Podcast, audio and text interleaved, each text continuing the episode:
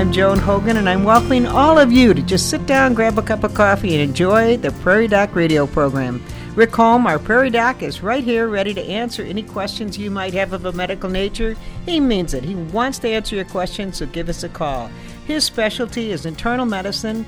He's worked with the Avera Medical Group Brookings and has served as a clinical professor at the University of South Dakota Sanford School of Medicine.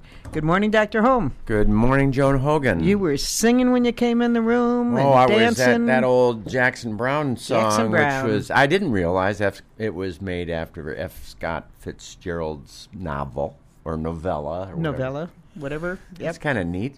You know, the, you know these little caches of knowledge. there, Bob knows more stuff than Carter has. Little, little. Can't you just can't you just picture though back in the jazz era going to St. Paul, north side of town, and in a drugstore where he lived above, he'd sit in a corner by himself, and he would pen some of these great stories that we would hear. Yeah, I, uh, it's just The Great Gatsby Yeah. was the one that everybody read in college and in high school. I think you know, Well- looking for the green light at the end of the That's dock. that's considered to be the uh, the very the very best uh, wrapping up the jazz era. And then he also had a. If you ever saw the movie The Curious Case of Benjamin Button, that's one Yes. of his short stories called. Uh, the Curious Case of Benjamin Button and Other Stories of the Jazz Age that Right, he but wrote. I So mean, Benjamin Button got younger as he he was born an old man, and gr- and got he went younger. backwards. Wasn't It that was an- curious. Yeah, it was That was very a curious case. It was, yeah. Yes, there is a ca- you know. It made me think though of um, uh, Jerry uh, Jerry uh, Jerry, someone. Gerophilia. Uh, there is a condition where little kids become very old very quickly. Oh, yes. And they're so cute, aren't they? Kind of in, It's in their sad. old They person lose their kind hair of way. yeah. and their teeth fall out, and it's, a not very, terrible It's thing. not very No. Cute, really. I, it makes me very sad because they're dying quickly. You know, and that happens if you age yourself quickly. One of the things that you can do to advance your aging process is to uh, um, do all those bad things. Expose yourself to toxins, uh, and uh, and and mostly you, you. One of the things that ages person quickly is methamphetamine. Another is uh, tobacco. Another is uh, alcohol. Another is malnutrition. Another is uh, too much sun. Uh, the toxins of the world will bring on aging quickly, and uh, the the big bugaboo is vascular age because if your blood vessels are aging quickly, then um, you know you're going to die uh, prematurely. I would guess smoking brings on vascular aging, but what else does? Well, uh, lack of exercise. oh, oh, of course it does. Maybe smoking has nothing to do with it. I just think. No, it has something yeah, to do with I would it. think but, so. you know, but it prob- exercise. If you don't prob- exercise, right.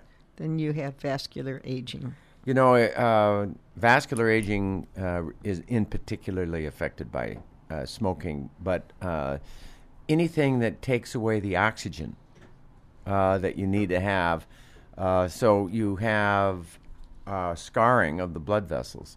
So what is that? What else is that? Well, sleep apnea is another source of uh, advanced aging, uh, increase the aging process uh, and you know the toxins of the world uh, are out there, and the biggest, uh, you know, they talk about oxidation, right?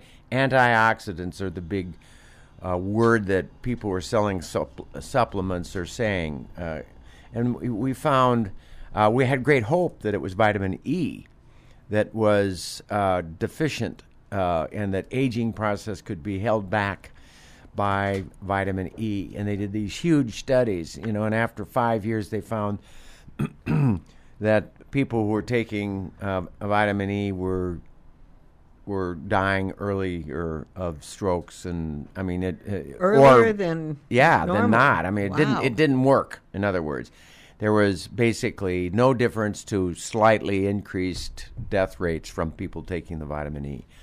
So, uh, but it was that that point that everybody was saying antioxidant, antioxidant, and um, if you really look at the big oxidant push, uh, it's from too many, calories.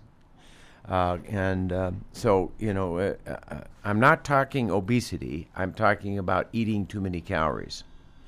So, uh, what can you do to do that? Eat less calories. Uh, the real powerful, repeatedly proven studies uh, show that the people who eat, you know, 800 or 1200 calories, I mean, that's very little. That's not many. No. Uh, live I think longer. I did that when I was eight or nine. Yeah. I just that's not many You know, calories. When uh, I did studies uh, a couple years ago uh, on uh, where we looked at the diets of 70 year old people, we had 100 people in our study, and they were all 70 years of age and older. And we had a couple uh, young college people who were helping us with the study, and we had everybody do a diet calorie count, you know, a diet diary for for three days, and we did it repeatedly, and we found that the the majority of people who were 70 years of age or older, whether they were skinny or heavy, they were eating less than 2,000 calories a day. They were eating 1,800, 1,600. I couldn't believe it. I thought, no, no, Americans eat way more than that. Well, I looked at the young kids, and their diets were 3,000, 4,000 calories a day. you know, these young college kids were were were tripling the amount of calories that the 70 plus year old people But do you eating. think the 70 plus people had eaten heavier when they were younger and as they got older they were down to 2,000 calories? You Mm-hmm. Yeah. don't know. Yeah. You know, there's studies to say uh, why a person is heavy uh, have found that many times the people who are very heavy eat Don't eat significantly less calories Yeah. than the skinny people. You know, it isn't it it. Um, so what I've concluded, particularly, I found also that if you try to get people to lose weight by reducing calories, uh, they can do it. They'll lose weight for a while, but after a year, uh, if of those uh, of the people who wanted to lose weight, only a third did. Of the third that that had Lost. lost weight after a year, only a third of the a third had lo- kept it off ten percent, and then after five years, it's less than five percent. It's closer to zero percent had kept it off. So the truth is that calorie reduction is something that we should do for our longevity, but don't do it for your weight because it, there's something else going on. There's a metabolism. You know, you start losing, decreasing your calorie intake, and your metabolism turns way down to try to conserve your weight. you know, it's like you set your weight at 180 pounds, and it's going to stay there as hard as it can. Uh, it's So the really, metabolism will will adjust itself to adjust. try. You know, your body is this this this unbelievably adjusting, um, recalibrating, fixing itself deal. So what it is that sets our weight at X is is is the unknown factor. We think it's it's that if you eat too much when you're younger and you gain that weight, uh, or after a baby you gain that weight. Delivering, make, making babies somehow resets your ca- your your your weight, and so we, you know, I've been monitoring this my whole life because I had done some research when I was in uh, resident and when I was teaching at the univer- at uh, Emory University School of Medicine, and so you read everything your rest of your life about this. Because you studied it when you were young, so you've always you're- watched, you're- read whatever comes out on weight studies. Right. You know, and I wrote I wrote chapters and books on this, and uh, my conclusion is we don't know what the heck we're doing with it. Conclusion is we don't know. Uh, what I do know is that if you eat less calories, whether you're a heavy person or a thin person, if you live longer, and that's the most longer. powerful antioxidant there is.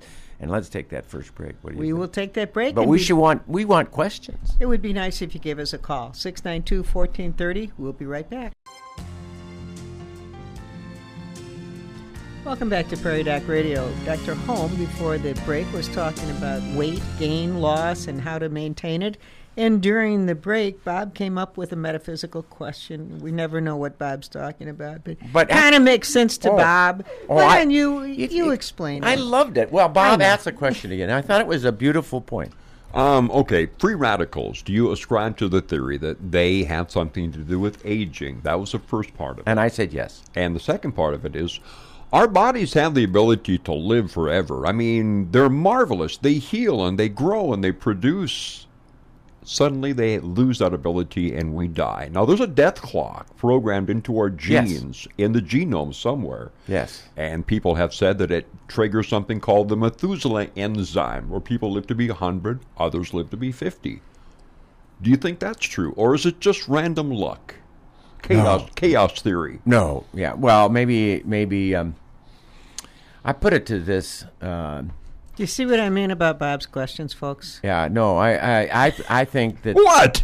What? I What? think that you know it's uh, maybe ignorance is bliss, and God and her or His wisdom have decided. You know, of course, you need the young people, and that ignorance allows the enthusiasm, and or the the hope. And as you get older, you know, you finally reach a point where you go, "Oh, well, it was. It's been good. It's okay." Do you believe in the Bible? I know you do. Read the old chap, the Old Testament. Some of those people lived to be a thousand years old. Yeah. you know they were. So I don't know They what, didn't what really. happened. They didn't really. I think the truth is that old people lose track of how many birthdays they've had, and or people tell stories and so on and so forth. The truth is, I think for the mo- most part, you know, the Methuselah uh, system kicks in, and we die at about eighty to ninety for the most part. Now there are people who escape past ninety, uh, particularly in South Dakota. Uh, but um, and I, and I attribute that to all the good cream and bacon that they ate when they were younger. I think that's why my mother lived no, so long. no, no. Yes. I think it has She more to do with the activity that people did back in the older days, and that young, staying active through your middle ages really carries you through. But that and I so I said exercise, didn't I? I did talked say about exercise, and But- that's important. But uh, I do think I do think that uh, we should not mess with no- Mother Nature on this aging thing. We we better let it happen. Uh, and I I think the there is a wisdom. You know, in uh, you know, I'm I'm a Darwinian that believes in intelligent design. I am I truly believe in um, um, the evolutionary changes that occur. But I also believe that we have just discovered now that there's epigenetics, which means that you know that it isn't just survival of the fittest. So you know there is a change that happens to our genes as we're uh, we're going along, and that can be shared quicker than we think. Y- you know, it just doesn't have to be survival, and that that the necks of the giraffes got longer because that was an advantage, and that advantage epigenetically uh, was shared. And so, um, I do think that uh, there is a wisdom uh, out there, and part of the wisdom is that old people die, make room for the young ones, and that's the truth. I think. You know, when you think about it, when people get older, if you ask them, "Do you want to live?" You know, to ninety or hundred. Ah, I don't want to live that long. Do you want to die tomorrow? No, no, no. No. So you know, no matter how okay old you it. are, you know, you don't want to live. Most people do not want to live too long, too old. that's right. Unless you ask them about how about next year? No, I'll still be here next year. Yeah. So it's just it's what is whatever aging is. Well- you know, when you're 50, 80 sounds really Yeah. old. When you're 70, wow, 80's not that bad. You Yeah. know, maybe I'll live to 90. so it just depends Yeah. upon where you are and where you are in your age and If- what you're doing. If you ask Woody Allen uh, What about Woody dying, Allen was never a very happy man, but tell us what he would say. he said, "You know, uh, I'm not afraid of dying. I just don't want to be there when it happens." I love that. that that sounds like Woody Allen. Yeah. Aw. so I mean, I I, I think uh, I, I do believe that uh, when you're young, you desperately don't want to die. When you get uh, past your uh, watching your children grow up, then it's okay. You feel like uh, it's not going to be so bad. My uh, my sense is that the fear of death, uh, which is to encourage us to scramble when we're walking through the bush and a tiger attacks, you know that that uh, Natural. that is a natural thing. But uh, I do think also that uh, that as you get older, being afraid of dying is a dangerous uh, thing for your health. People will run from doing the right things to enhance the quality of their life. Uh, and sometimes uh, at the end, people will do desperate things to try to stay alive, which only drags them through weeks and weeks of suffering. Uh, the boomers, who have been no, you know, notoriously known as the the most advantaged children uh, of ever in any generation, until now, the millennials have passed us on that. but spoiled, rotten, always got our way, easy boomer high. We're thrown into some injustices. Our mothers probably not really happy t- being uh, the the caregivers of their children at home and really wanted to be professionals. Uh, and there's some uh, injustice there that the boomers felt and uh, fight against injustice. So here comes the boomers. They are ready to have everything they want. They're going to get hips and knees and fix things so they can stay active. And the danger is that they won't have an advance directive. They're going to approach the end of their lives. Their kids are not going to be able to say no. And then when they become demented and then they get pneumonia or they start uh, or they stroke, they'll get a feeding tube and they'll lay in a nursing home for years when they could have had an easy exit. And my point is that boomers need advance directives. Boomers need to realize it's not so bad to die. They not they they, they need to be, not be afraid of it, and uh, and be prepared for it and talk about it. And the other advanced directive point is that it if you don't talk to your family about it, it doesn't matter because the family will say, keep them alive. And the doctor will say there's a living will, and the family says, No, well, do what I'm telling you to. I can sue you. He's not going to sue you. and um, and so the doctor It will makes do, it tough. The It- doctor it's not will easy uh, doctors. keep the the feeding tube will go down. Not a good idea. On that note, we'll take our next break. We'll be right back. Hi, welcome back to Prairie Doc Radio. We've become somewhat, uh, what, what would you Philosophical? call it? Philosophical, discussing life, death, and everything in between. And uh, probably the most important thing that came out of this discussion was that everyone listening really should have an advance directive. Yep. I don't care how old or how young you are. An advance directive makes an awful lot of sense. And Just and let your family know your wishes. Yeah, let your family know it's more important than the writing down of. I have no problem because Tim said, "Don't worry, Mom. I will take care of you.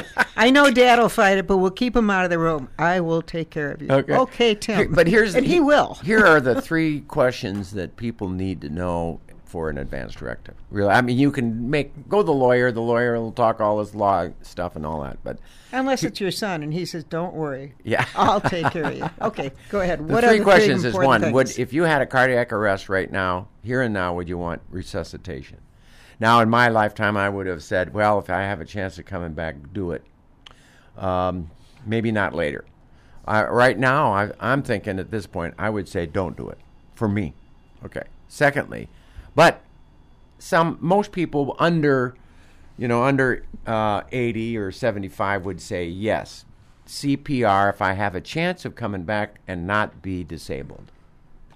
The second question is okay, now you've had a stroke. It looks significant.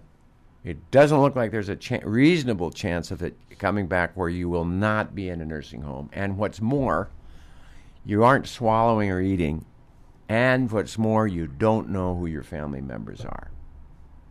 If you're in that scenario where you're in a nursing home, feeding tube, don't know your family members, do you want to be kept alive? And and and the better question is put the feeding tube down or, or not. But the first question is, do you want CPR? No is my answer on that one, of course. But the third the, the third question, uh, that was the second question. Third question is, do you want a feeding tube if it doesn't look like you know who your family members is? It's not our, it, uh, your family members are, and it doesn't look like you have a reasonable chance of recovery.